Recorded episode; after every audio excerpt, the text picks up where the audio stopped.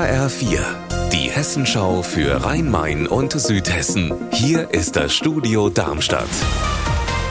Mit Mike Markloff. Hallo. Fernwärme soll auf dem Weg zum klimaneutralen Heizen eine Schlüsselrolle spielen. Doch nur gut 14 Prozent der deutschen Haushalte sind an entsprechende Versorgungsnetze angeschlossen. Offenbach ist eine rühmliche Ausnahme. Die Energieversorgung Offenbach kurz EVO versorgt dort fast die Hälfte der Wohnungen und Häuser mit Fernwärme. Wolfgang Hetfleisch, warum ist Offenbach bei der Fernwärme Vorreiter?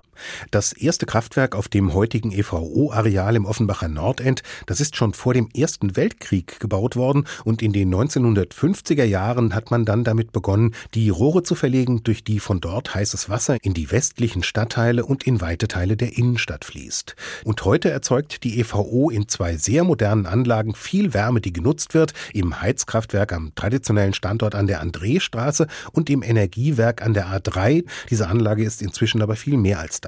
Und wie geht's in Offenbach mit der Fernwärme weiter? Das Netz wird weiter ausgebaut. In ein paar Jahren schon sollen mehr als zwei Drittel der Haushalte in der Stadt Fernwärme beziehen. Dafür nimmt die EVO auch viel Geld in die Hand. 150 Millionen Euro sollen allein in die Wärmeerzeugung investiert werden. Da wird es zum Beispiel darum gehen, die Abwärme von Rechenzentren zu nutzen. Und bei den Energieträgern, die für die Fernwärme verwendet werden, will und muss die EVO weg von fossilen Brennstoffen. Im Heizkraftwerk im Nordend soll ab 2030 keine Kohle mehr verfeuert werden. Alte Kleider aussortieren und gleichzeitig was Gutes tun. Das hat sich die Stadt Frankfurt auf die Fahnen geschrieben. Hier ist seit September vergangenen Jahres der Klamotte-Kurier unterwegs. H4-Reporterin Jutta Nieswand, was hat es damit auf sich? Da fährt ein Lastenrad durch die Stadt und sammelt Altkleider ein. Das heißt, die Frankfurter können alte Klamotten zu Hause sammeln, in Säcke packen und sich dann online melden. Dann kommt ein Fahrer mit dem Rad und holt die Sachen ab. Auch Elektro-Kleingeräte sowie Batterien und Akkus.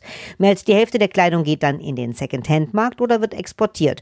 Angefangen hat die Stadt mit dem Angebot im September in Bornheim, aber inzwischen fährt der Klamotte-Kurier auch im Nordend, in Seckbach und im Westend.